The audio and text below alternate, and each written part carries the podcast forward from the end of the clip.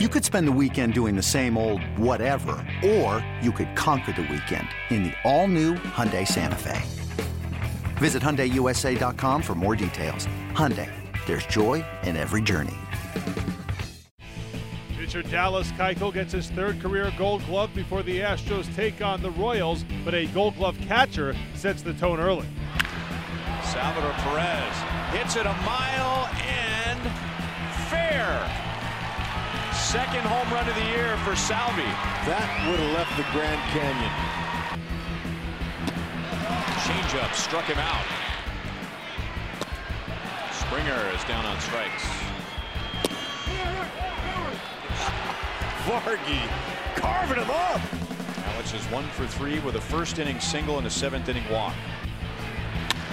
And there's a drive to left field. Aoki's back, and there's the hit. Alex Gordon drives in two with a double. And the Royals lead is 5-1.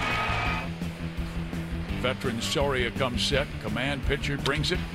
Springer hits it high in the air. Right center field. Deep. Leaping is Lorenzo Cain. And did he make the catch? Yes, he did! A sensational catch by Lorenzo Cain, and even George Springer tipped his cap. The Royals beat the Astros 5 to 1. Kansas City picks up win number 1 on the season. Jason Vargas gets the victory in his season debut, 6 innings, 1 earned run allowed and 6 strikeouts, and Salvador Perez goes 2 for 5 with the home run. Jason Vargas was the story for the Royals on Friday. The lefty's strong 6 innings of work helped KC break into the win column for the first time this season. Yeah, felt great to get a win, put us on the board, and um, yeah, hopefully we can keep rolling. The changeup working the best tonight, or, or spotting your fastball, or um, yeah, I was able to locate fastball, so that opened up a lot of other options. Um, I mean, I didn't throw a ton of changeups, but I mean, I threw, um, I mean, a good amount, not not heavy load of them, but yeah, I mean, fastball command definitely made everything else look better, probably. Did, did you think you were pitching backwards a little bit? You know, uh, starting off with maybe some curves and off-speed stuff, and, and, then you know fastballs in. I did those um, pitch backwards a little bit. Got some um, early strikes with some breaking balls, um, and then was able to work off of that. And uh, you know, maybe it saved them getting some looks at my fastball. Maybe it didn't, but uh, you know, it's always nice to get a strike when you don't have to show them a fastball a, a, little bit tired towards the seventh inning? Um, I don't think so. I think we were just in a position that um, we needed to bring somebody else in. Um, you know, Correa did a good job of fighting off a um, a good fastball inside and uh, blocking it in through the shift, and then. Um, you just got to tip your hat to Beltre. I mean, I started him with two breaking balls in the two previous at bats, and throwing him fastballs, and um, you know, for him to sit on a first pitch changeup like that and put as good of a barrel on it as he did, even even with it being up, is I mean, he's got a chance to be a Hall of Fame player for a reason. So, um, you know, you just tip your hat, and then we got to tip our hat to the guys in the bullpen for closing that door in the seventh inning and um, shutting it down for the eighth and ninth inning guys. Jason, you, you got the three starts last year, but did it just feel good to go out there with no pitch count limitations and just be able to compete for a night? Yeah, yeah, definitely. Um, feels great to just be in the beginning of a season and um, just just start getting into it. You've had a long road you know, since your last win. Is there release off your shoulders now? I don't know if there's a relief off my shoulders. I don't know if I was ever worried about if I was going to get another win or if I was going to get another loss or, um, you know, I know that the game that I had to play in rehab is just a waiting game and just kind of how it works out. It always sounds so far removed when um, over the telecast they say your last win was whatever in June of 2015. It's you know uh, not that you were unable to win a game until then. You just didn't have the opportunity. So just a waiting game that um, played out and it played out the right way for us. Alex Gordon had scuffled a bit coming out of the gate but he collected his first multi hit game of the season at Minute Maid Park, including a key two run double in the eighth. We might have been pressing a little bit with the men in scoring position, but you know, with two outs, uh, second and third, Moose behind me, I knew they were going to attack me uh, the way Moose was swinging the bat. So I just wanted to be aggressive, you know, hit something hard on the line and uh, was able to find a hole. Weird game too, right? With the catcher's interference and the pass ball. I mean, it's I don't know how you describe it or if you've seen anything quite like tonight's game. Yeah, it's crazy. That's the way baseball is. You know, it's just a it's a weird game. Sometimes you go up there and hit the ball hard and get out, and sometimes you hit it soft and uh, you get a hit. So uh, you hit the catcher's mitt and get a get a run. So it's it's weird how it works, but it's why we love it.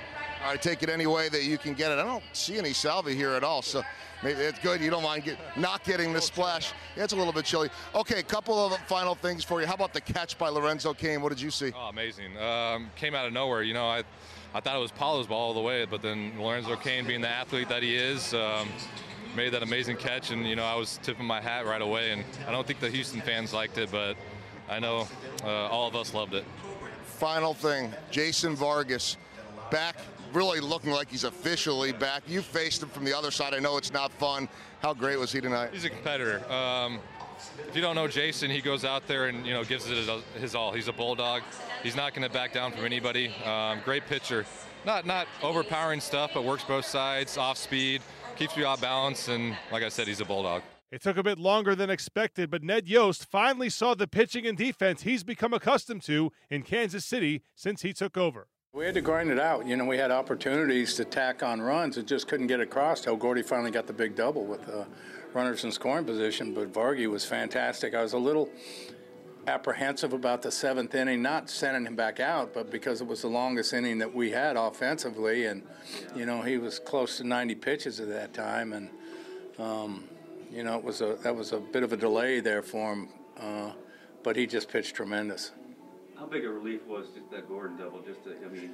Well, that was yeah. it made it a lot easier. You know, we had had opportunities to tack on runs and give Vargy a little breathing room, but um, you know, we just couldn't we couldn't push any extra runs across. And finally, when Gordy got the big double, that kind of that kind of relieved some of the pressure of uh, you know the bullpen guys coming in and could be on the attack in a small ballpark. You had to believe that hit was coming at some point tonight. Oh, no doubt. I mean, yeah, we had opportunities. You knew that it, you know sooner or later we were going to break out um, and get a big hit, and Gordy got one for us.